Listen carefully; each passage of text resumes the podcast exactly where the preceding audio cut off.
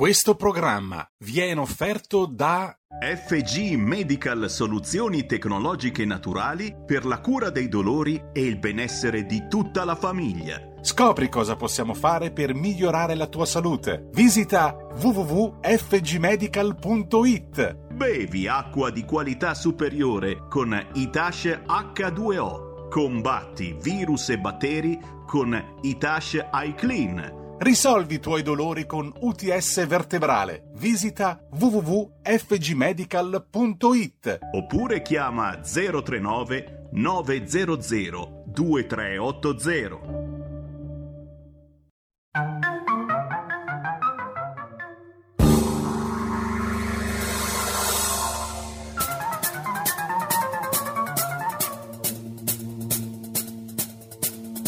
Va ora in onda Zoom, 90 minuti in mezzo ai fatti. Conduce Antonino Danna.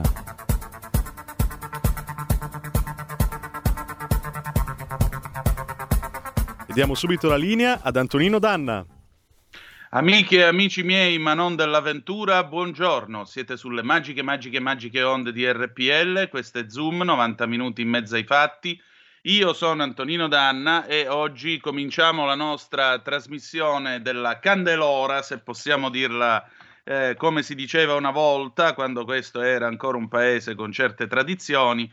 Cominciamo subito la nostra trasmissione. Intanto buongiorno, bentrovati. Eh, saluto sulla plancia comando della regia Federico il Meneghino Volante e il nostro nocchiero Roberto Colombo, quindi buona navigazione anche a voi su queste magiche onde. Sapete che io sono puntuale come le tasse, per favore chiamate l'Avis, andate a dare il sangue, in ospedale serve, soprattutto se avete avuto una diagnosi di Covid e un tampone che certifichi l'avvenuta guarigione, andate e chiedete di dare il plasma iperimmune e in più chiedete comunque di dare plasma perché quest'anno le donazioni si sono ridotte e di sangue invece c'è sempre bisogno. Per cui non facciamo come fa Iannacci, vengo anch'io, no tu no, del 1967 e andiamo.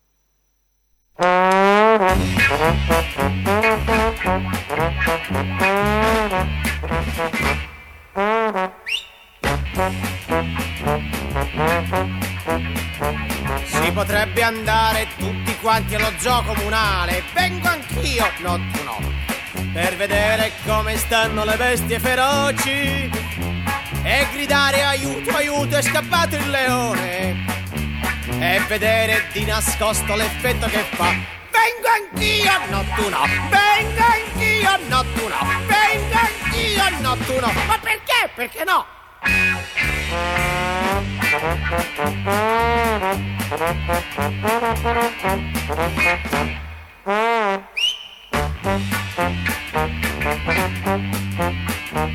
Si potrebbe andare tutti quanti ora che è primavera. Vengo anch'io, no tu no. Con la bella sotto braccio a parlare d'amore e scoprire che va sempre a finire che piove e vedere di nascosto l'effetto che fa. Vengo anch'io, no tu no. Vengo anch'io, no tu no. Vengo anch'io, no tu no. Ma perché? Perché no?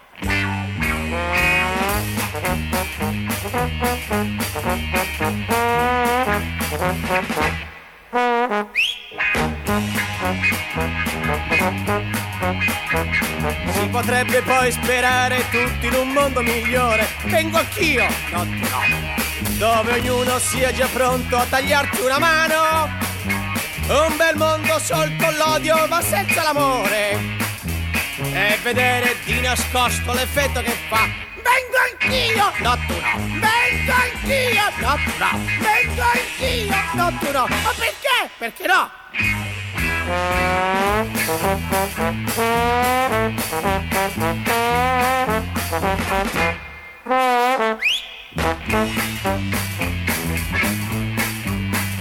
Si potrebbe andare tutti quanti al tuo funerale. Vengo anch'io, no no. Per vedere se la gente poi piange davvero. Se volete intervenire con Antonino Danna, vi ricordo il nostro numero di telefono 02 66 20 35 29. Ecco, grazie Federico, siete di nuovo sulle magiche, magiche, magiche onde di RPL. Allora, noi riprendiamo il nostro cammino. Oggi non abbiamo Edoardo Montolli per fronte del blog, non avremo neanche Ettore Toniato perché hanno avuto due impegni improvvisi, quindi li recupereremo strada facendo. Invece, proprio per questa maggior ragione, abbiamo più tempo per le telefonate, abbiamo più tempo per la vostra presenza e la vostra partecipazione. Io vi vorrei portare due argomenti, soprattutto eh, diciamo vorrei portarli alla vostra attenzione, anche perché poi alle 11 avremo il faccia a faccia con l'onorevole Capitanio della Lega, che come sapete è anche segretario della Commissione parlamentare di vigilanza sulla RAI, e parleremo di economia, ma anche di sviluppo tecnologico, 5G e quant'altro. Allora, c'è la stampa di stamattina che titola Ogni ora 50 persone perdono il lavoro. Secondo l'Istat, nel 2020 sono andati in fumo 444.000 posti di lavoro. Gravissimo calo a fine anno, le donne pagano il prezzo più alto. E naturalmente c'è un'analisi a firma di Chiara Saraceno che dice politiche attive, non solo sussidi. Sono oltre 400.000 i posti di lavoro persi in un anno, di cui 100.000 solo nell'ultimo mese, con un fortissimo squilibrio a favore delle donne, ma anche dei giovani di entrambi i sessi. 50 persone perdono il lavoro ogni ora. Il dicembre speso tra regioni arancioni e rosse per mettere il paese in sicurezza dal punto di vista sanitario si trasforma nel mese più nero per l'occupazione in Italia. 101.000 posti in meno in eh, quattro settimane. Dall'impietosa fotografia dell'Istat sul mondo del lavoro emerge che sono stati persi 444.000 occupati rispetto al dicembre 2019. A pagare il prezzo più alto sono le donne. Eh, in particolare, mentre tutto questo accade, mentre i dati dell'Istat ci dicono che eh, tanti di voi che mi stanno ascoltando hanno perso il lavoro e hanno problemi ad arrivare alla fine del mese, hanno problemi a guardare innanzi al futuro e vedono soltanto nero, eh, in tutto questo, però, la crisi, la crisi politica avanza. E che cosa sta succedendo? Stallo sul programma e guerra sui nomi. Il governo Conte Ter è appeso a un filo. Trattative senza sosta. Nel pomeriggio di oggi il presidente della Camera, Roberto Fico, è atteso al colle. Non è escluso che chieda altro tempo a Mattarella. Allora, io sto pensando, e l'ho già detto una volta, lo ripeto adesso, sto pensando a quel titolo del mattino di Napoli del 1980, terremoto dell'Irpinia, poi riecheggiato dal sole 24 ore. Fate presto.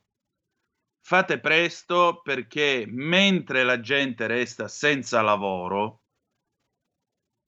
non possiamo stare a vedere se c'è la lite, se Gualtieri si tocca o non si tocca. Guardate qua eh, scrive Carratelli, Niccolò Carratelli, sempre sulla stampa. Gualtieri non si tocca, il PD respinge l'assalto. L'idea Boschi irrita i 5 Stelle, perché naturalmente c'è l'idea di farla tornare a guidare un ministero come durante i governi Gentiloni e Renzi. Ora, sentite, qui non si tratta né della Boschi né di altro, si tratta di carne, lacrime, sudore e sangue e sono quelli di tutti gli italiani che si ritrovano senza una prospettiva e senza un lavoro. Qui non è fare demagogia un tanto al chilo, è raccontare l'Italia com'è. Difatti io avrei piacere che qualcuno di voi che si trova in questa situazione prendesse il telefono in mano e chiamasse lo 0266203529 perché è evidente lo scollamento, amici miei e amiche mie, dal, dalla realtà è evidente lo scollamento di questa gente rispetto alla realtà. Poi si lamentano perché se vanno ai cancelli della Fiat i partiti di sinistra vengono fischiati o non gli crede più nessuno. Ma scusate, ma non erano loro che tutelavano i lavoratori, non erano loro che si occupavano di questo. E ora stiamo a discutere di un ministero da dare alla Boschi, e dico la Boschi per dire Rosato, per dire tutti gli altri. Una telefonata, pronto chi è là? Buongiorno signor Tonino Lisetta. Oh, benvenuta signora, come sta? Grazie a lei, bene. Allora, mh, due parole stamattina, non c'ho tanto da dire. I pochissimi leader che abbiamo dovremmo tenerci di buoni, Salvini e Meloni, perché secondo me, signor Tonino, solo loro porteranno l'Italia e le aziende verso il futuro. E allora a questo punto voglio dirvi che le istituzioni sono da rifare, che lo strapotere giudiziario va arginato, che la burocrazia è un mostro da combattere senza sconti e che il mercato è l'unico strumento che abbiamo per far crescere il paese Italia. La saluto e buona giornata. A domani, arrivederci, grazie. Grazie, arrivederci, grazie come sempre della sua puntuale e attenta analisi, signora Lisetta. E... È sempre un piacere sentire degli ascoltatori che fanno delle analisi così intelligenti e puntute. Beh, la signora Lisetta mi ricorda molto quello che diceva Margaret Thatcher negli anni Ottanta, quando diceva che chi è più bravo è giusto che abbia di più, ma per il semplice e banale motivo che ha dato di più e sta dando di più. E dobbiamo avere la, la, possibilità di liberare tutte queste energie. Le aziende devono poter produrre, devono avere un fisco amico. Non si può usare il fisco come un bastone per darlo in testa a chi ha la sua azienda. A proposito, poi parliamo un attimo dei bar. C'è un'altra telefonata. Pronto? Chi è là? Sì, Tonino, buongiorno. Telefono da Bergamo. Benvenuto. Buongiorno. Ascolta, volevo dirti, ma io dico, ma gli italiani non hanno più le palle. Eh? Una volta si, si, organizzavano dei nuclei rivoluzionari, eh, andavano in piazza, cioè, dove sono gli italiani? In Francia, in 448 fanno i, i, gilet, i gilet jaune, come si dice, e, fa, e mettono sotto sopra le città. È possibile che le, le, città vengano messe sotto sopra solo dai comunisti con, i, con i centri sociali quando c'è qualche cazzata e, invece quando ci sono le, le, i comunisti al governo nessuno li tocca? Cioè, e basta questo comunismo. Se il comunismo ha fatto 100 milioni di morti nel mondo, non si rendono conto. E poi mi parlano di fascisti. Ma cioè, Mattarella cosa sta facendo? Eh, c'è un despota Mattarella, Mattarella deve essere destituito perché ci vuole, la, la Costituzione dice con l'articolo 1 che il popolo è sovrano, non ce ne frega un cazzo di Renzi e di, di quei quattro coglioni che sono al governo, dai! Eh, ma il pre- il, la Costituzione dice pure che la sovranità si esercita nelle forme e nei limiti della presente Costituzione. E quindi il popolo è sovrano, ma come vedete entro determinate e precise forme. Resta un fatto, la Francia. La Francia, permettetemi, sarò banale ma chiaro. In Francia hanno tagliato la testa al re e ai nobili. In Italia voi avete visto mai una rivoluzione del genere? Questo è il paese degli accomodamenti, è il paese delle camariglie, degli accordi sottobanco, degli inciuci, gli inciuci, sono almeno vent'anni e più che sentiamo usare questa parola portata di peso dal napoletano nell'italiano, no? l'inciucio per dire eh, fare un accordo non, non losco, però sapete quegli accordi un poco a umma umma tra di noi, dai che ci mettiamo in qualche modo, ci aggiustiamo e troviamo la soluzione. Questo è il paese dove Andreotti spiegava che è necessaria una politica dei due forni e per questo è durato così tanto a lungo, un vero politico, non come ho sentito ieri sera a Quarta Repubblica l'analisi di un professore secondo il quale la Chiesa Cattolica vede oggi in Giuseppe Conte l'erede di Andreotti. Insomma, cerchiamo di tenere un pochettino le proporzioni. Uno lavorava con, come ha detto giustamente Massimo Franco, Pio XI e Alcide De Gasperi, questo lavora con Casalino e Beppe Grillo, insomma, dai. Un'altra telefonata, pronto chi è là? Pronto? Sì, pronto. pronto. Sono Alfredo. Benvenuto. Ecco, io mi stupisco di un presidente che non, eh, non, è il nostro presidente. E poi un'altra cosa, io ho un'azienda, se fallisco, mm. se fallisco, cosa mi succede? Se faccio bancarotta fraudolenta, cosa mi succede? Vado in carcere.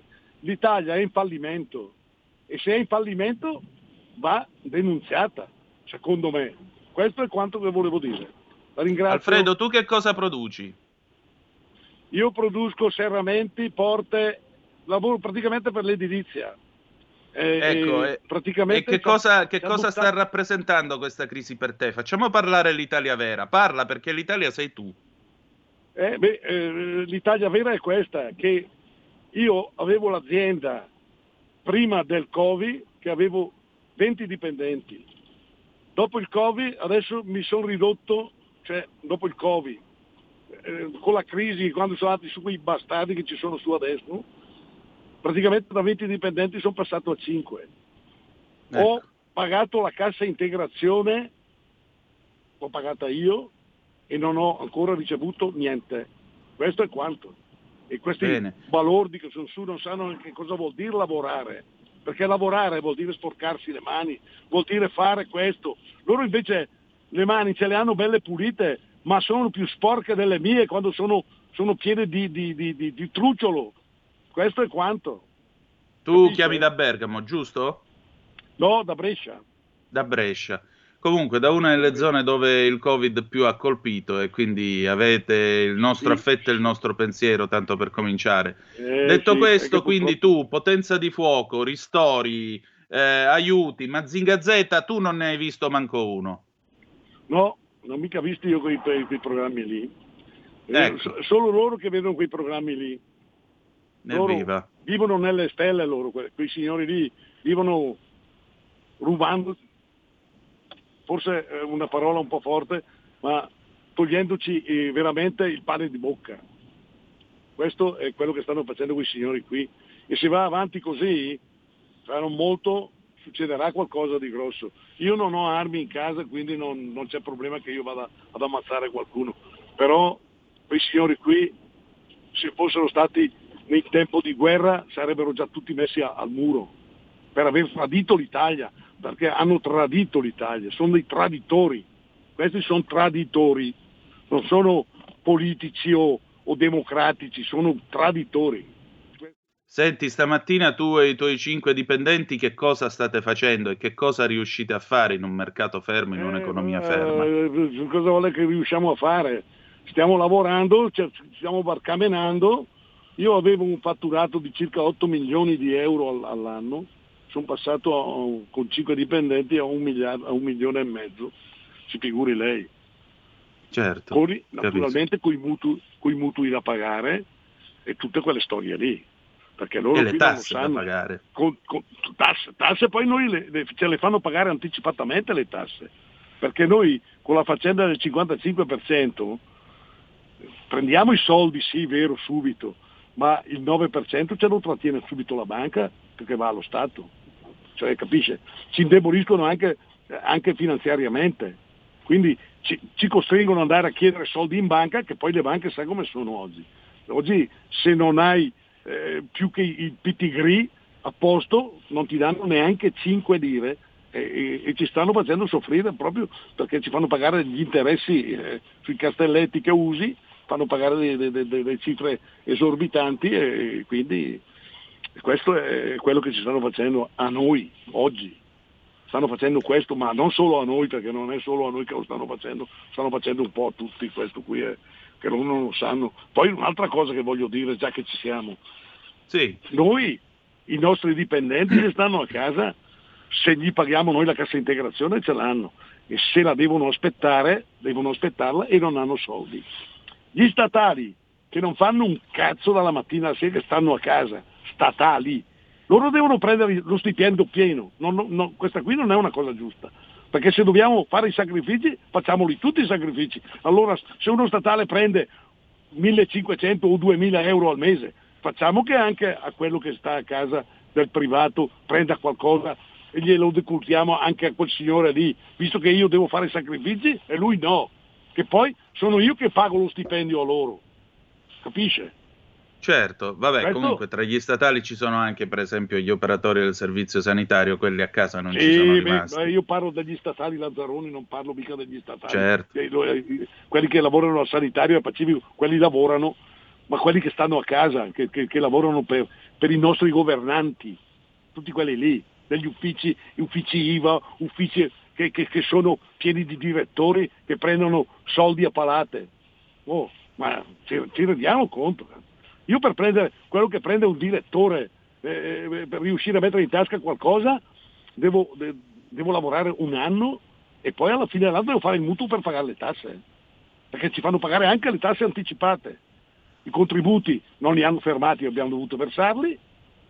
No, questo è, quello che succede. O sono in credito di IVA il credito di IVA, e devo fare, non posso compensarla con i contributi, no, devo pagarla, oppure devo, eh, devo eh, compensarla con, con, le fatture che non faccio e quindi ho i soldi fermi. Cioè, una cosa, una cosa tremenda. Eh, comunque, io la ringrazio per avermi ascoltato e, e, avermi lasciato fare questa sfuriata che ce l'ho dentro, che, che, che tutti i giorni è la stessa menata, tutti i giorni è la stessa menata, tutti i giorni è la stessa menata e portare Alfredo, guarda che come te sistema. ci sono tanti che non hanno voce eh, e so, la radio eh, serve so proprio per questo.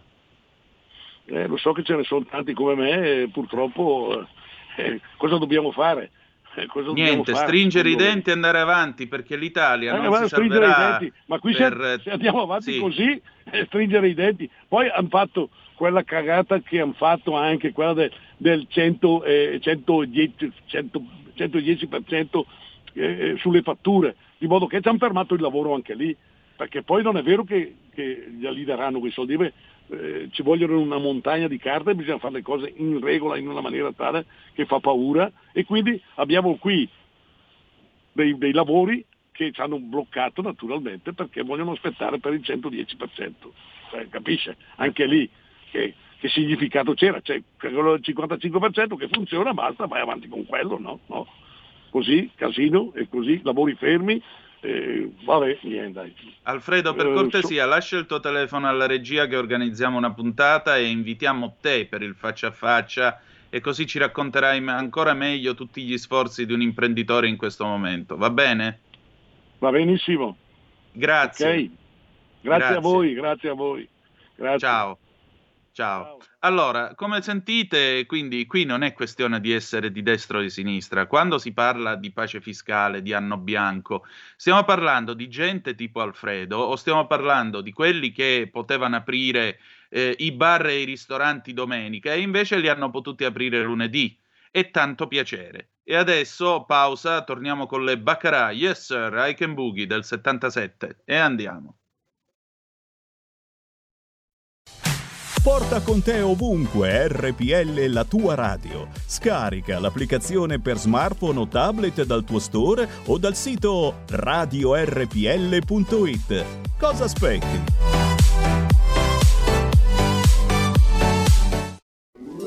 Stai ascoltando RPL. La tua voce libera, senza filtri né censura. La tua radio. In 30 anni di attività ho avuto modo di vedere le cose più strane.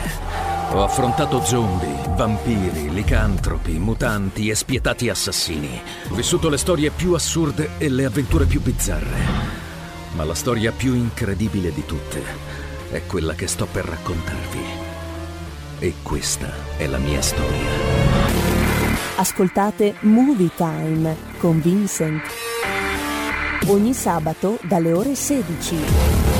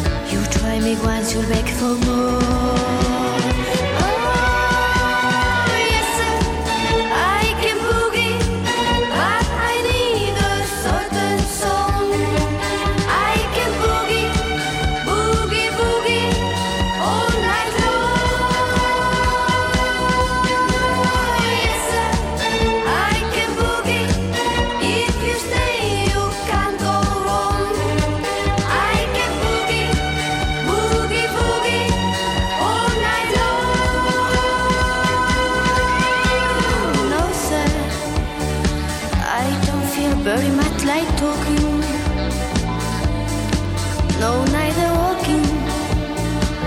You wanna know if I can dance? Yes. Already told you in the first verse and in the chorus, but I will give you one more chance.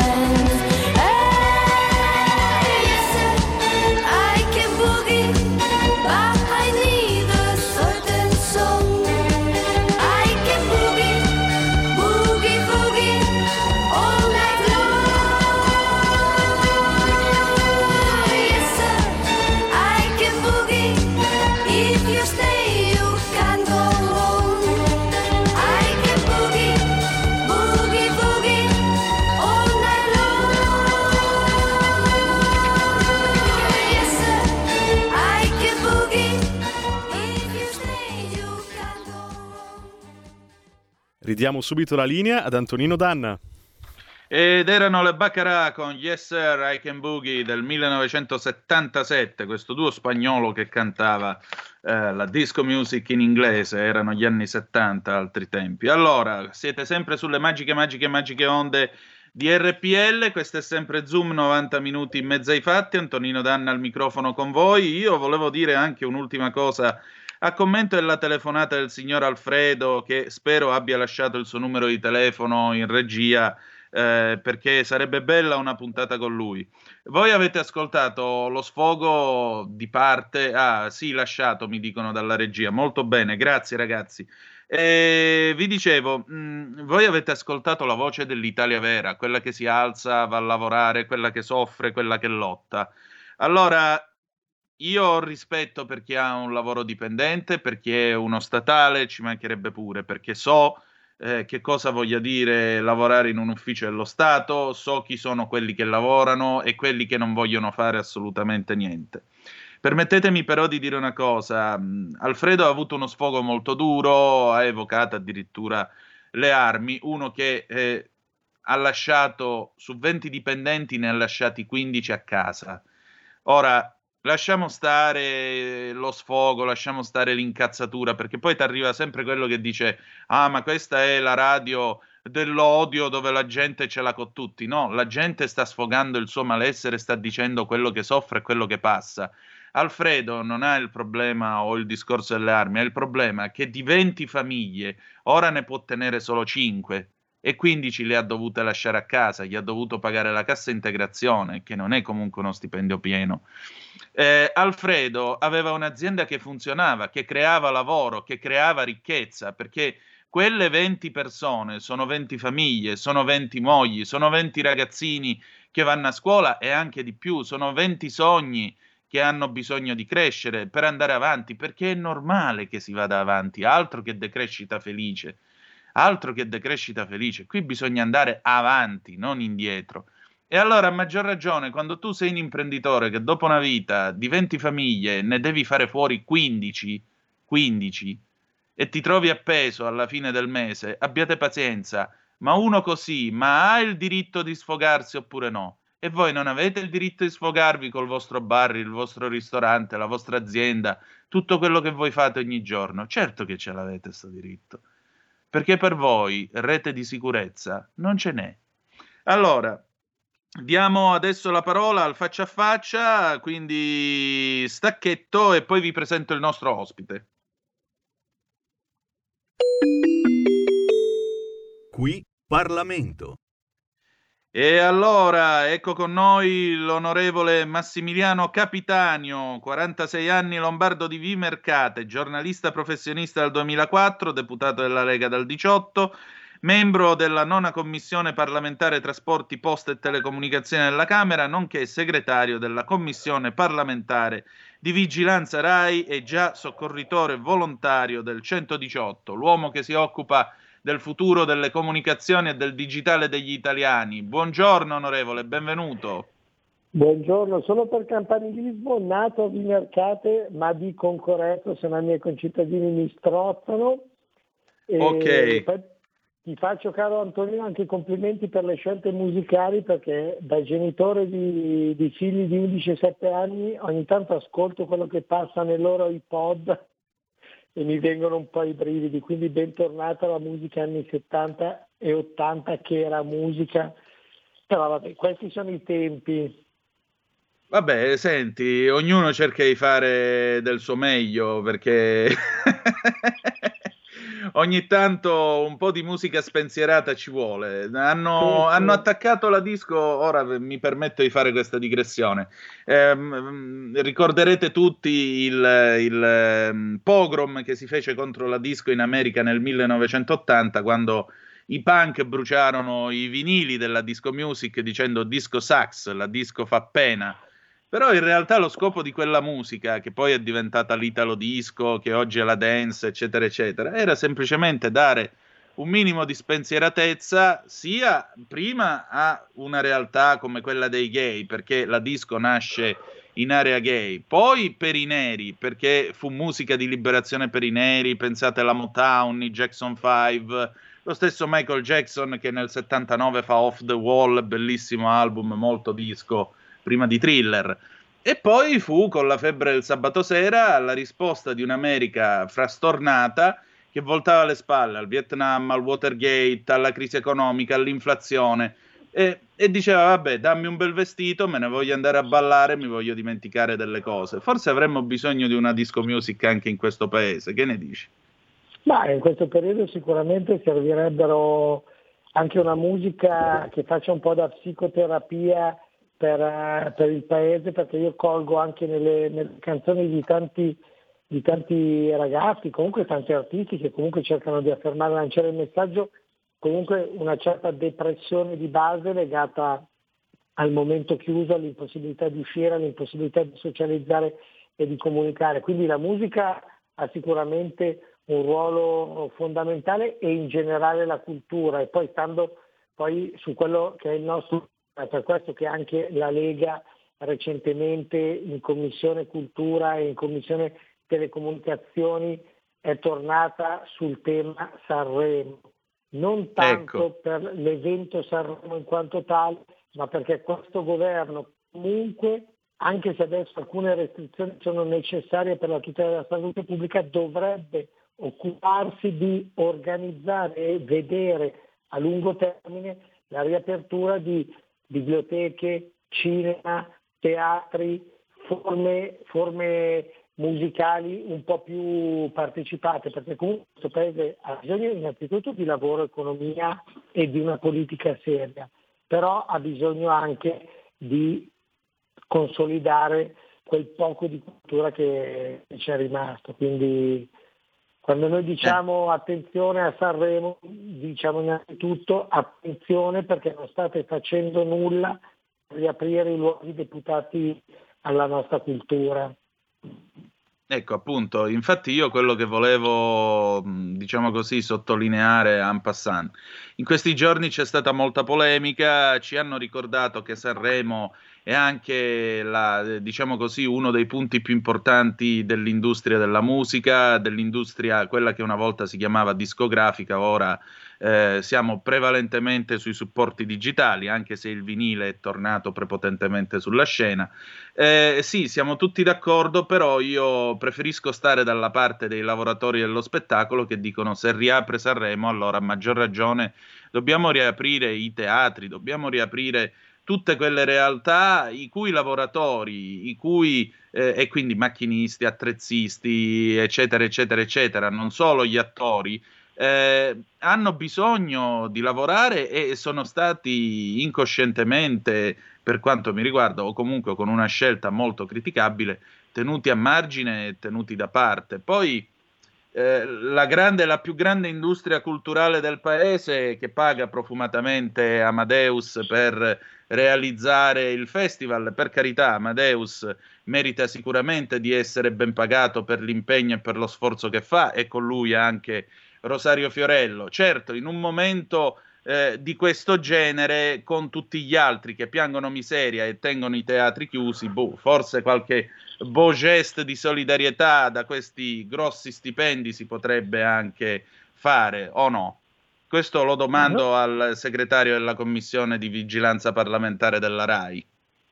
Ma noi viviamo dei, dei paradossi per cui ci sono dei bravi giornalisti che fanno vero giornalismo d'inchiesta e non giornalismo a tesi come assistiamo purtroppo spesso sulle trasmissioni RAI, basti guardare la, la vergognosa puntata di ieri sera di presa diretta che non a caso ha scelto di partire da due regioni governate dalla Lega dal centrodestra, la Lombardia e la Calabria, per coprire le magagne di un commissario di un governo che non hanno saputo mandare mascherine, presidi, guanti, calzari, niente. Però detto questo abbiamo bravi giornalisti d'inchiesta e bravi giornalisti che magari collaborano e se non viene mandato in onda il pezzo non ricevono neanche la, la retribuzione oppure sono pagati una miseria. Dall'altra parte abbiamo degli artisti strapagati che possono scegliere quando andare in onda, con chi andare in onda, fanno capricci di, di tutti i generi e la Lega ha presentato fin da subito una, una risoluzione fin dal, dall'inizio del, del, primo governo Conte per eh, tagliare degli stipendi assolutamente faraonici che poi non vanno a coprire solo lo stipendio del, del conduttore o dell'artista, ma coprono tutta una serie di, di caroselli di, di personale che sono sinceramente inaccettabili. I professionisti, sia che siano giornalisti che siano artisti, vanno pagati perché la RAI deve avere gli strumenti per fare concorrenza anche alla televisione privata, ma ah, c'è tutto, a tutto c'è, c'è, un limite. Qui non abbiamo eh, i messi della, della televisione, tantomeno ritengo etico che la televisione pubblica ogni tanto si perda in cifre eh, di, quel, di, quel, genere. C'è tanto, c'è tanto, da risparmiare. Poi io non sono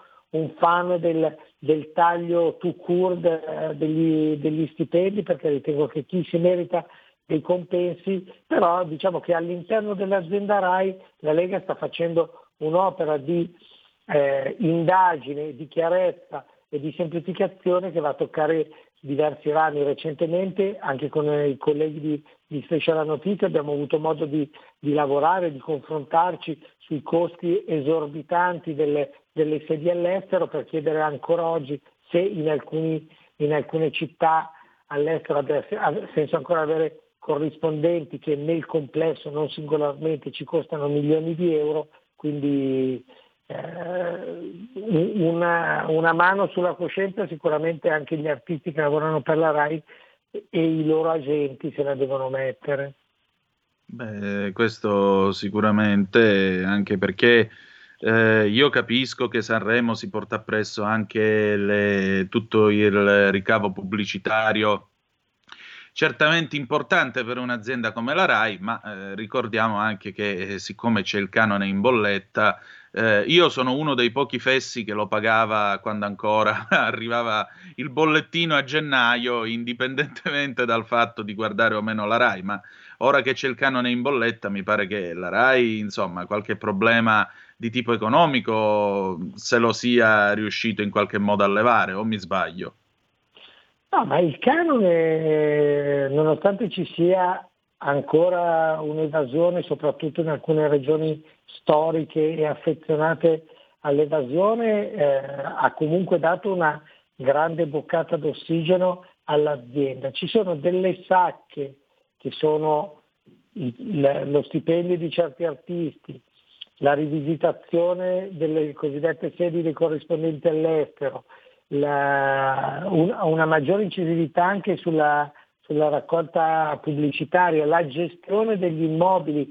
La RAI ha decine e decine di immobili o non utilizzati o sottoutilizzati, oppure contrattualizzati come succede per la sede eh, di Bruxelles in maniera diciamo originale, senza un contratto vero e proprio, con degli affidi eh, anche per i servizi che andrebbero eh, regolati in base al codice degli appalti. Quindi per rimettere in piedi la RAI e per sistemarla ci sono tantissime azioni che noi continuiamo a, a sollecitare. Quindi, e chissà mai che tutte queste azioni di buon senso possano portare anche a una riduzione del canone, perché se è vero che io pago 100, 100 euro di, di canone eh, annuale per, per, la RAI, che poi è l'equivalente di quello che posso pagare io per, per una piattaforma privata, più o meno, anche se poi le piattaforme alcune costano molto di più,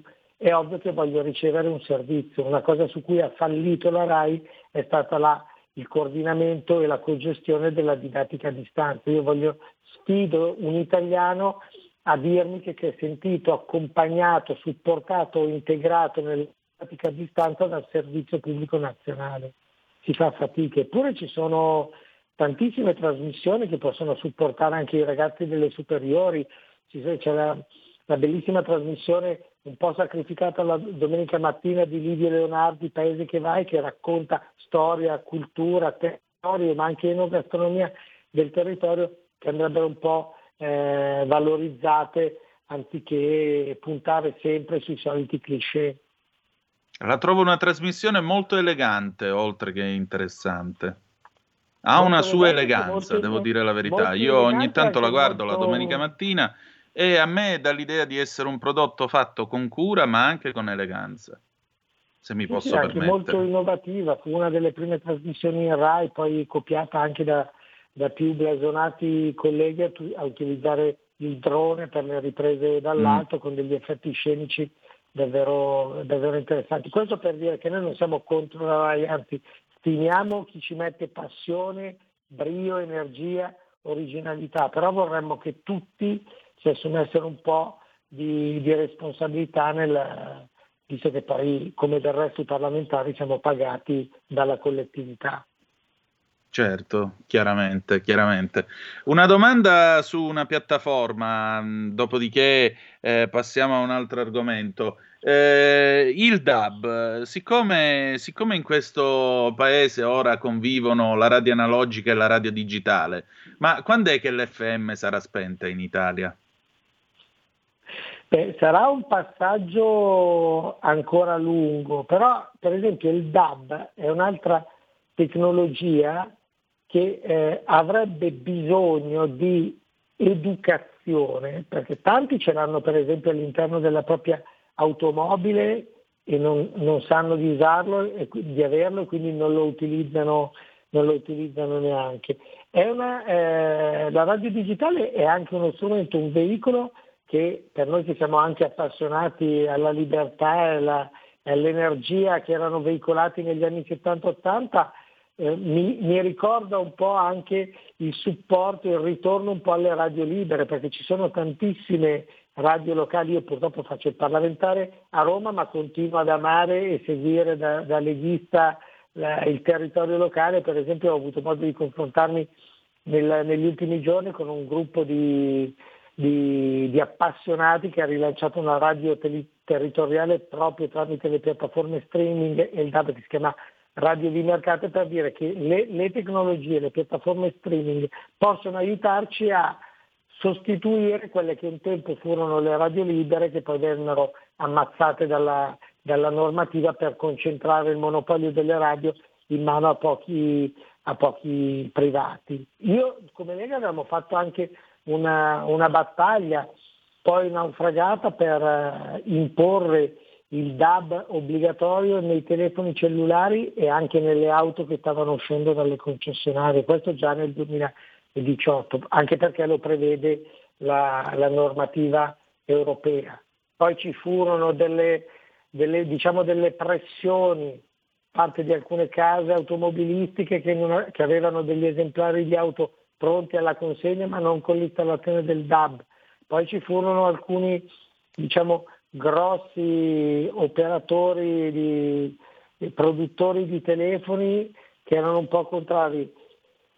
Il DAB ci consentirebbe anche di ascoltare la radio sul cellulare senza per forza passare dalla connessione dei dati, quindi per chi non ha i giga infiniti senza consumare con le solite piattaforme YouTube e altre i giga del telefono. Quindi eh, io spero che la tecnologia venga promossa ulteriormente, venga conosciuta, sappiamo benissimo perché Radio Padania è sul RPL è sul, è sul DAB, quanto sia puro eh, il segnale, quanto eh, il DAB agevoli anche l'ascolto in, in podcast, quindi io spero che ci si metta un po' più tutti in testa su, su questa tecnologia perché la radio, non perché io ci sia particolarmente aff- affezionato, è uno strumento che dobbiamo coltivare e promuovere sempre più. Il DAB è, una- è uno degli strumenti, eh, quindi compito a casa per tanti nostri ascoltatori quando saliranno in macchina o per quelli che ci sono è guardare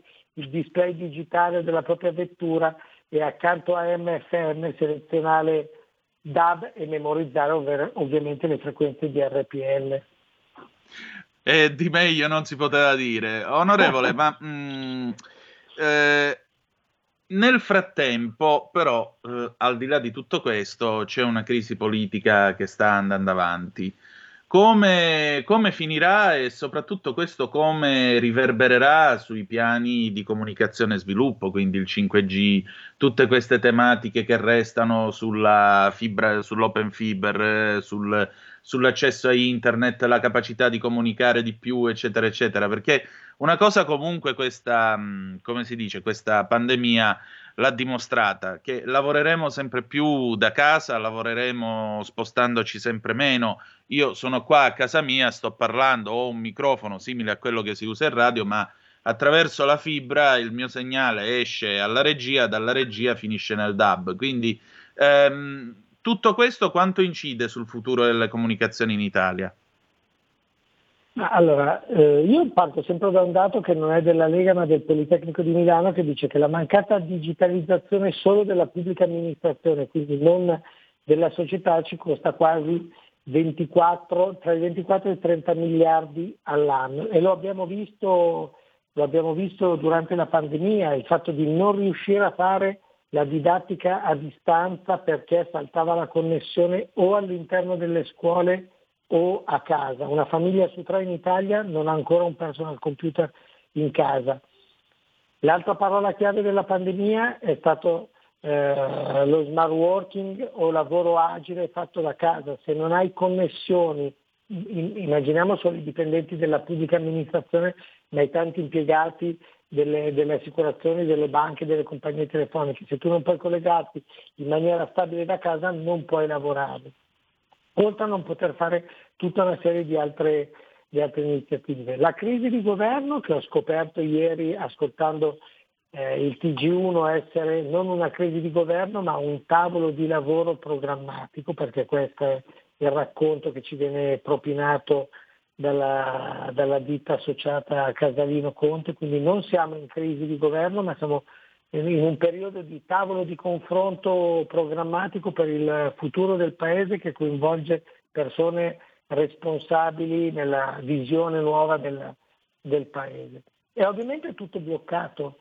Noi ad agosto, intorno a Ferragosto, abbiamo assistito a una surreale telefonata, cosa mai vista se non in Venezuela o altri paesi dove ci sono delle dittature, una telefonata del Presidente del Consiglio Conte durante il Consiglio di amministrazione di Telecom che voleva indirizzare le scelte di una, compagnia, di una società privata quotata in borsa sulla definizione della cosiddetta rete unica, che poi è l'autostrada eh, digitale che accanto a quelle fisiche dovrebbe collegare tutti i nostri comuni e dare velocità di, di connessione. Conte telefonò a, a Telecom per passare il messaggio, poi ripreso anche dai ministri Patonelli, dal ministro Pisano per, per l'innovazione, ma anche dal ministro Gualtieri all'economia, che la rete unica l'avrebbe fatta lo Stato. Questo era il 15 di agosto. Ad oggi la situazione è molto, è molto semplice.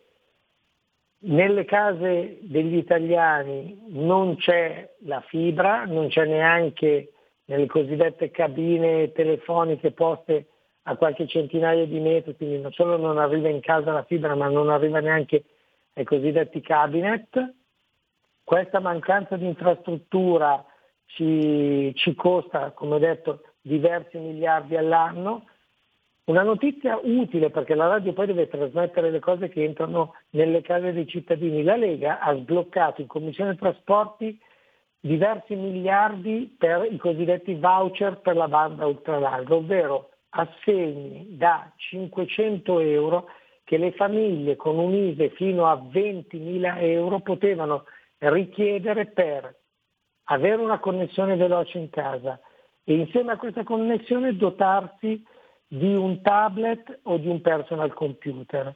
Di questo miliardo e mezzo di euro il il, eh, lo Stato tramite la concessionaria Infratel è riuscita a sbloccarne solo 200 milioni di euro. A il 31 dicembre di questi 200 milioni di euro ne erano impegnati poco meno di 50, di cui, al- 50 milioni, di cui alcuni erogati e alcuni eh, solo prenotati. Perché? Perché la procedura con cui i cittadini devono andare in internet o chiamare l'operatore telefonico per avere questo assegno da 500 euro, quindi non parliamo di noccioline, è complicatissima, è incomprensibile, alcune volte gli operatori non hanno a disposizione i, i- i- personal computer o i tablet da dare ai cittadini perché si è sciaguratamente deciso di escludere dalla possibilità di acquisto dei, dei device anche i negozi di vicinato, i commerciali per concentrare tutto sugli operatori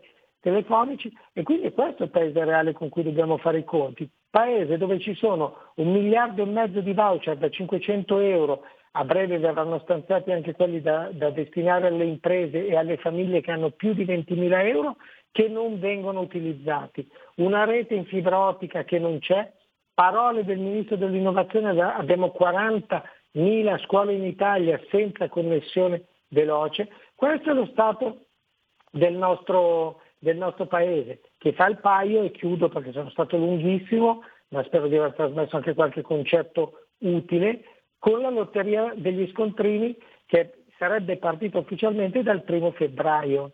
La lotteria degli scontrini parte, i nostri negozianti non hanno gli strumenti per leggere i codici perché ancora una volta lo Stato ha scaricato sui commercianti, sui baristi, sui ristoratori, sui negozi, sugli artigiani l'onere di adeguare il lettore di cassa con questo lettore ottico che dovrebbe leggere il, il, il codice generato con il codice fiscale e quindi continuiamo a dire alla radio, alla tv, tali nei telegiornali che il- il- lo Stato lancia la lotta all'evasione con la lotteria degli, degli- degli scontrini, fatevi un giro in qualunque negozio di vicinato in queste ore, chiedete se hanno adeguato il, eh, i lettori di cassa per poter leggere il codice.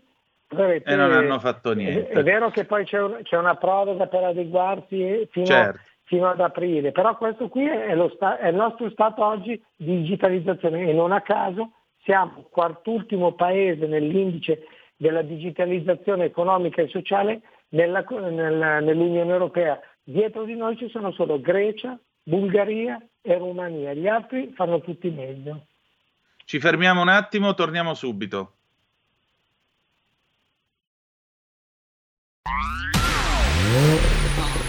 Auto nuova fiammante col suono nuovo È il DAB Plus che si sente a tuono La provi e senti subito com'è che va DAB Plus la tua radio migliorerà Digital Radio, il suono perfetto. DAB Plus. Anche RPL, la tua radio, è in Digital Radio. Porta con te ovunque RPL la tua radio. Scarica l'applicazione per smartphone o tablet dal tuo store o dal sito radiorpl.it. Cosa aspetti?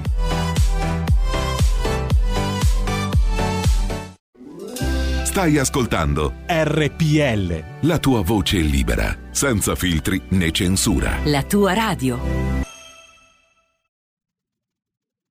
E rieccoci, siamo di nuovo sulle magiche, magiche, magiche onde di RPL. Questo è sempre Zoom 90 minu- minuti in mezzo ai fatti e mi dicono 20 secondi. Ok. Eh, no, no, Antonino, eh, se- sei in onda. Ah, sono in onda, benissimo, perfetto. Allora, eh, onorevole Capitanio, un'ultima domanda, poi la lascio andare. Eh, come finirà questa crisi? Anzi, questo tavolo di consultazione che mi sembra tanto il conguaglio anticipato di ritorno di, un famo- di una famosa puntata dei Simpson quando Lisa diventa presidente degli Stati Uniti d'America.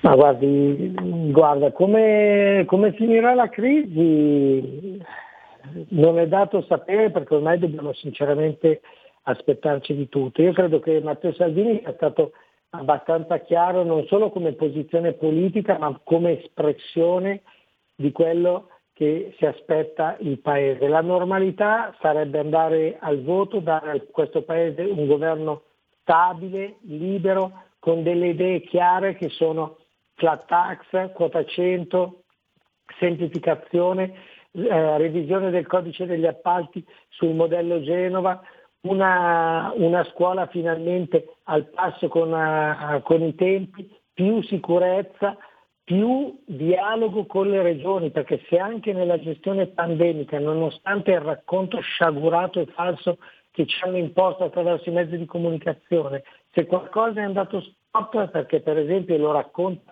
benissimo la, la brava collega Gabanelli su un video circolato nelle ore scorse eh, sul sito del Corriere, se qualcosa nella gestione del piano pandemico è andata storta è perché il commissario Arcuri ha mortificato le centrali di committenza regionali, il know-how sviluppato dalle regioni. Quindi io non so come finirà sinceramente se avremo in mano il, il governo a Ciampolillo, alla Boldrini, o qualche a Renzi, perché no, qualche altro surrogato di, di Conte. Sta di fatto che oggi noi avremmo voluto lavorare nelle commissioni in Parlamento per dare delle risposte concrete, per portare i soldi ai nostri commercianti, per vedere dove, abbiamo, dove hanno fallito con la politica dei ristori, per dare più semplificazione, per occuparci delle scuole e invece siamo paralizzati da due settimane. Il Parlamento, noi nel nostro piccolo continuiamo a lavorare,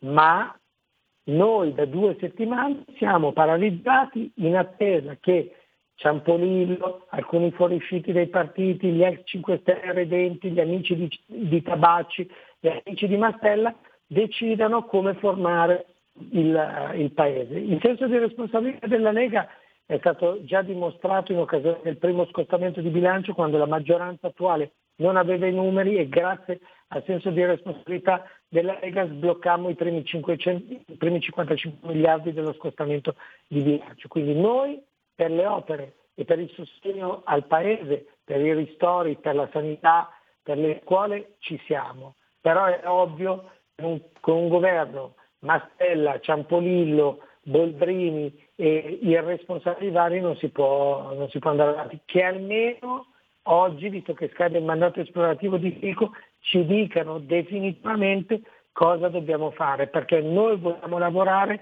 e il Paese che sta morendo di economia non può rimanere fermo alle beghe del PD e del Movimento 5 Stelle. Certo. Va bene, allora facciamo che ci ritroviamo presto e seguiremo anche l'evoluzione di Sanremo e dintorni, ok? E grazie anche per la buona musica che ci regali. Buon lavoro e un saluto a tutti i radioascoltatori. Grazie, grazie ancora e buona giornata. E allora riprendiamo la linea, ringraziamo l'onorevole Massimiliano Capitanio, segretario della commissione, parlament- eh, della, della commissione parlamentare di vigilanza sulla RAI e stacchetto. Qui Parlamento. Olè. 0266203529 se volete intervenire, anche perché oggi abbiamo un po' più di tempo. E allora, insomma, mi pare che qui la discussione si sia ulteriormente allargata, mentre si fanno, mentre la crisi del governo procede, mentre il paese brancola nel buio, o per citare Corrado Guzzanti nei panni del profeta di quello, miagola nel buio, la seconda che hai detto. Mentre il paese si trova in queste condizioni, noi stiamo anche a discutere dell'opportunità di Sanremo, di quello che costa e quant'altro. Se apre Sanremo, però, come abbiamo detto, se si fa il festival è giusto che si riaprano tutti i teatri e che si dia adeguata possibilità di lavorare a chi si trova in un settore, settore che anche questo ha visto i sorci verdi e come se li ha visti i sorci verdi in tutto questo tempo. Quindi abbiamo una telefonata, pronto chi è là? Pronto, sono in linea, buongiorno. Buongiorno, Sono in linea. Mi chiamo Pierluigi e parlo da Milano. benvenuto. Questa mattina ho sentito un'interessantissima trasmissione sul libro di Sallusti che è uscito su Palamara, eccetera. Sì. A nessuno viene in mente che la chiave del problema è semplicemente per riaffermare l'autorità della politica nei confronti di alcuni magistrati. La chiave di volta è unicamente l'immunità parlamentare che è stata tolta. Se, come hanno previsto i padri costituenti, chi fa politica e viene eletto in Parlamento non è perseguibile fino a fine mandato, per nessuna ragione, non è indagabile, non è intercettabile. Io credo che una parte dei problemi potrebbero essere risolti. E la cosa la estenderei anche a chi opera nelle realtà locali, come le regioni, i comuni, le province, eccetera, eccetera. Finché la politica non ha protezione da una, un'altra forza che non ha controlli, perché chi controlla i magistrati si controllano da soli perché devono essere autonomi. Domanda, autonomi da chi? Autonomi dagli elettori? Perché l'autonomia della magistratura è nata nel Settecento quando dall'altra parte c'era Luigi XIV o Luigi XVI, non quando di là c'era un Parlamento eletto dagli elettori e in, in altri casi un presidente nominato dagli elettori. Ne convenite o no? Seconda cosa, questo paese sta diventando invisi- invivibile per leggi, leggine, disposizioni, eh, mult- eh, multa velox, è un continuo inseguire una burocrazia pedante che poi sbaglia, che poi richiede indietro, che poi controlla. Io non so dove andremo a finire, attenzione, io ho 77 anni, ma ho molta paura in questo paese. Grazie e buongiorno.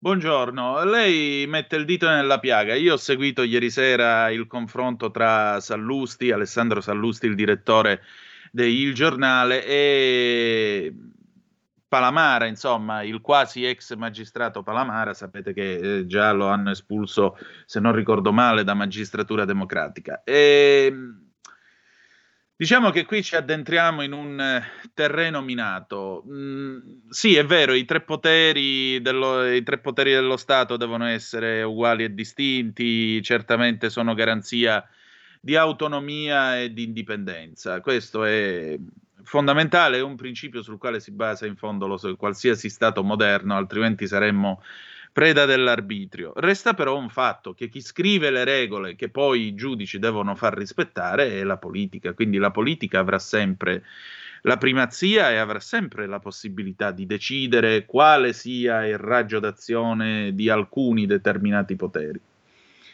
È altrettanto vero che in questo paese, diciamo così, quando è venuta la stagione di Mani Pulite, la furia iconoclasta, l'odio, lo sputo, noi siamo quel paese che- nel quale abbiamo tirato le monetine a Bettino Craxi, che è diventato l'immagine di tutti i mali, il demonio in persona, insieme con l'altro che chiamavano Belzebù, cioè Giulio Andreotti, sempre per citare politici di livello che oggi in questo paese, ahimè, eh, mi viene un po' difficile trovare. Comunque, eh, quando c'è stata tutta questa mh, furia iconoclasta nei confronti della politica, sì, è finita l'immunità, è finito tutto, abbiamo visto tutto quello che è accaduto con eh, inchieste a orologeria, interventi a tempo, poi ieri Palamara ha raccontato veramente cose da mettersi le mani nei capelli, per cui eh, certamente i magistrati non sono questo.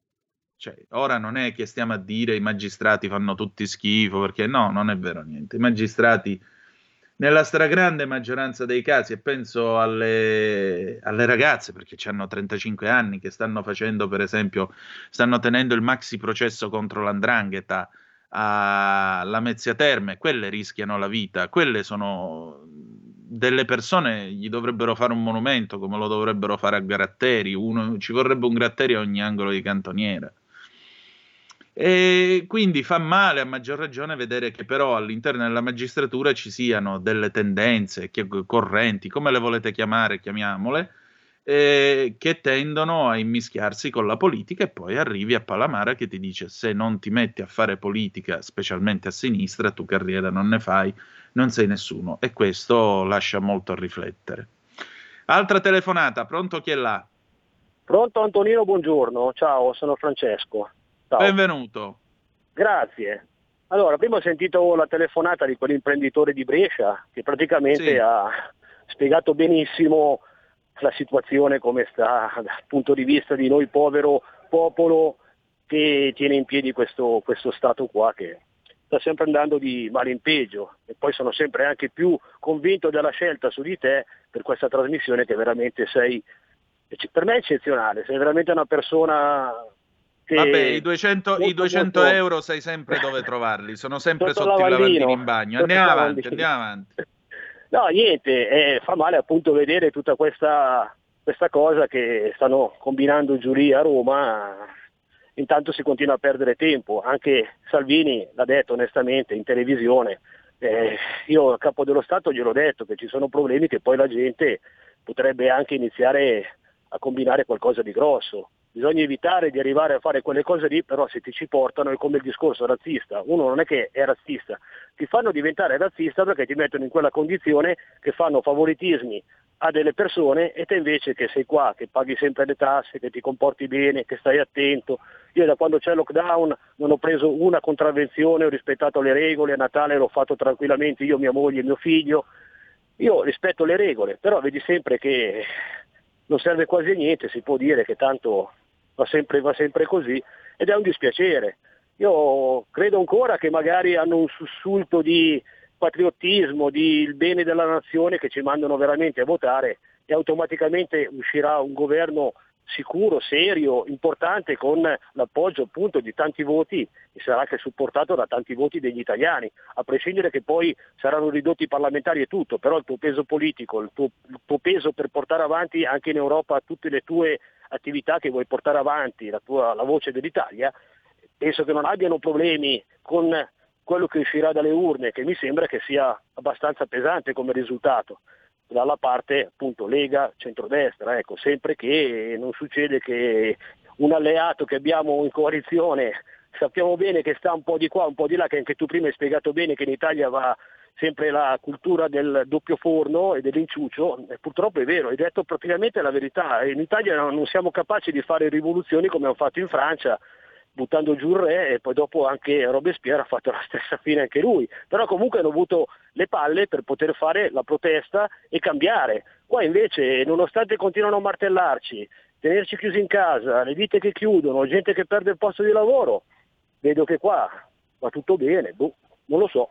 Andiamo a vedere Antonino, io ti saluto e ti ringrazio ancora del tuo prezioso tempo che fai a RPL, che divulghi eh, delle voci che in televisione e nei giornali sono tutti ormai uguali, ne senti uno, sono tutti uguali, le stesse notizie. Almeno qua c'è una voce libera che porta un po' queste cose, che fa aprire la mente, il cuore, il cervello a tanta gente che prima non, non- non faceva così e ultimamente vedo che stanno, stanno questa parte qua. Ti ringrazio, lascio altre telefonate e ci sentiamo presto. Ciao Antonino! Ciao, ciao, grazie. Allora, ma eh, vedete, questa radio, questa radio a fine mese compie 45 anni, lo sapete? Eh, nacque come Radio delle Tre Scimmiette, Radio Varese, c'era già l'onorevole Maroni, l'ha raccontato qualche tempo fa, che leggeva i diari del CE, niente di meno, a Radio Varese nel lontano eh, 1976. E, però lo spirito di questa radio io credo sia quello di essere una radio libera, ma libera veramente perché comunque salvo ovviamente delle uscite un po' troppo infelici, comunque chiunque può telefonare qua e dire la sua. Quando si dice ma la rivoluzione, la rivoluzione, state tranquilli, in Italia non ci sarà la rivoluzione, perché questo io vi suggerirei, specialmente in questi giorni, di meditare su un libro scritto da Giuseppe Tomasi di Lampedusa, o guardatevi il film, il film però dura assai, dura tre ore. Eh, ed è un bellissimo film girato da Luchino Visconti, un capolavoro del cinema che vale ogni singolo centimetro di pellicola che è stata impressionata nel 63, il Gattopardo. Guardate che bisogna che tutto cambi perché tutto rimanga com'è. Alla fine abbiamo fatto tutti sti giri, maggioritario, uninominale, prima, seconda, terza repubblica, per tornare a cosa? Al proporzionale, come nella prima repubblica. Però non abbiamo, diciamo così, i vantaggi che c'erano in quel tempo. Fate un po' voi. Altra telefonata, pronto chi è là? Pronto Antonino? Sì, buondì. Sì, buongiorno, sono Alessandro da Bologna. Ciao, Buongiorno. benvenuto, come va? Ciao, grazie, ben trovato Antonino. Complimenti sempre per la tua trasmissione. Però 200 euro pure a te, io mi gioco lo stipendio, dai. Eh beh, ma io in effetti per quello l'ho fatto, eh, se no eh, mica chiamavo. Quindi, quindi tu, Francesco e qualche altro siete una congrega di figli di buona donna salvando le vostre mamme che si gioca il mio stipendio telefonando e dicendo che è un bel programma. Ho capito. Ah, Ora so, ora so sì. di chi non mi devo fidare. Andiamo. Assolutamente sì. Ti volevo dire eh, una considerazione veloce. Io mi ricordo, io faccio l'assicuratore e vengo da una famiglia di assicuratori. Negli anni Ottanta c'era il piacere di lavorare perché comunque si pensava di costruire qualcosa per i propri figli, per la propria famiglia, per il proprio benessere. Adesso in buona parte con tutte queste tasse questo piacere te l'hanno, te l'hanno tolto, quindi si deve tornare eh, a- ad avere il piacere di affrontare il futuro, il piacere di investire, il piacere di fare qualcosa per sé e per la propria famiglia.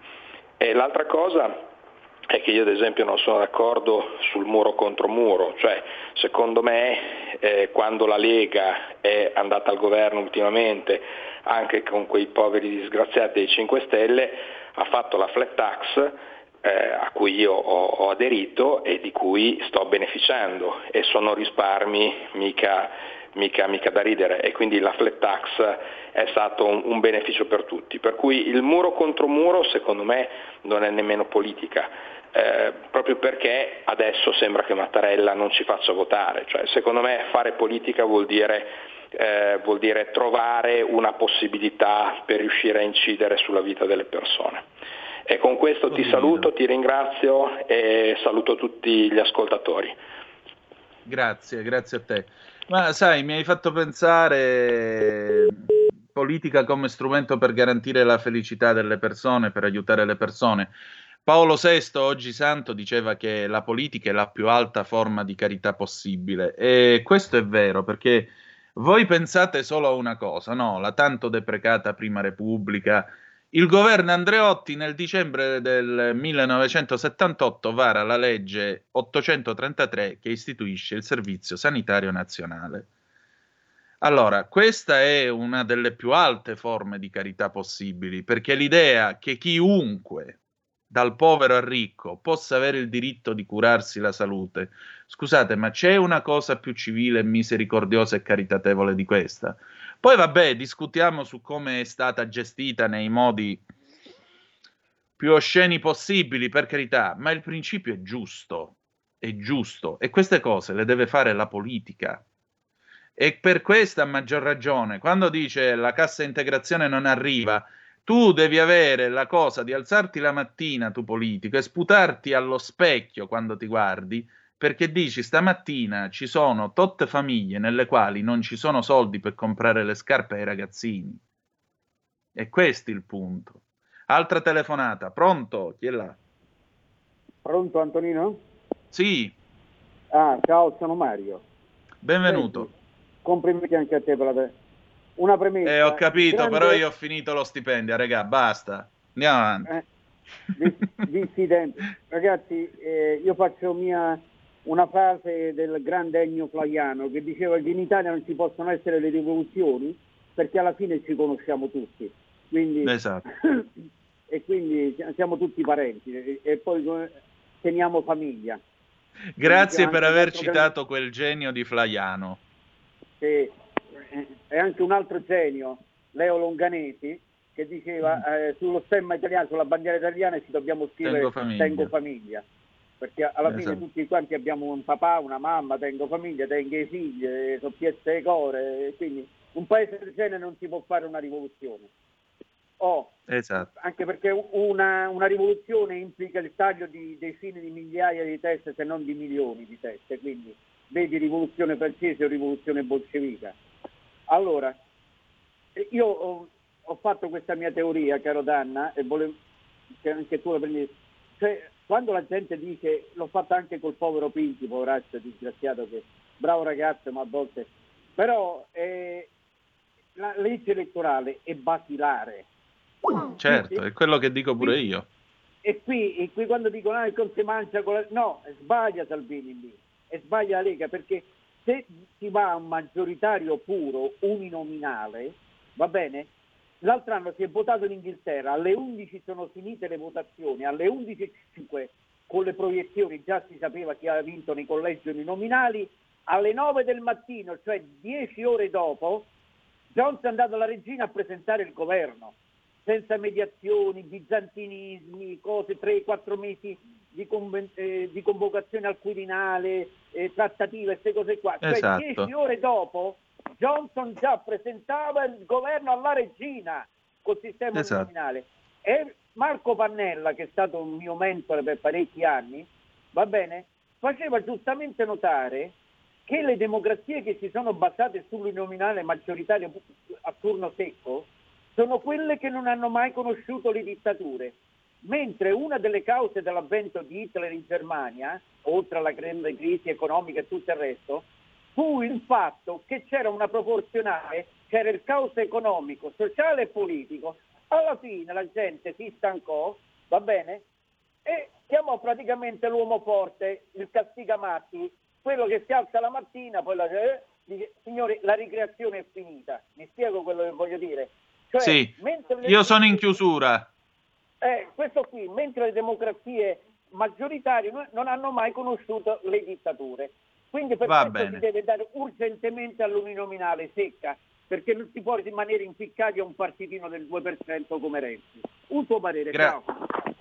Va bene, sono d'accordo anch'io. Allora, chiudiamo la nostra trasmissione qui. Vi lascio nelle mani della scintillante Sara Garino, che oggi avrà ad alto mare Giulio Terzi di Sant'Agata. Eh, la- per la canzone Amore non abbiamo tempo, la ricicliamo, la ricicciamo domani, pazienza. Che dire di più? Io vi lascio con questa storia di Eugenio Montale a proposito del Tengo Famiglia. Lui assistette alla fucilazione di uno che prima, eh, che nella Grande Guerra, poco prima di essere ucciso, disse non mi sparate, mio papà è professore di geografia. Grazie di essere stati con noi, ci risentiamo domani alle 10.35 e ricordate che the best is yet to come, il meglio deve ancora venire. Vi ha parlato Antonino Danna, buongiorno.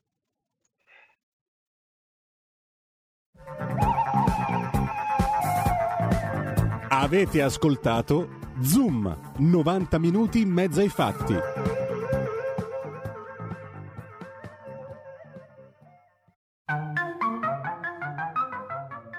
Questo programma vi è stato offerto da FG Medical Soluzioni Tecnologiche Naturali per la cura dei dolori e il benessere di tutta la famiglia. Scopri cosa possiamo fare per migliorare la tua salute. Visita www.fgmedical.it. Bevi acqua di qualità superiore con Itash H2O. Combatti virus e batteri con Itash iClean. Risolvi i tuoi dolori con UTS vertebrale. Visita www.fgmedical.it. Oppure chiama 039 900 2380.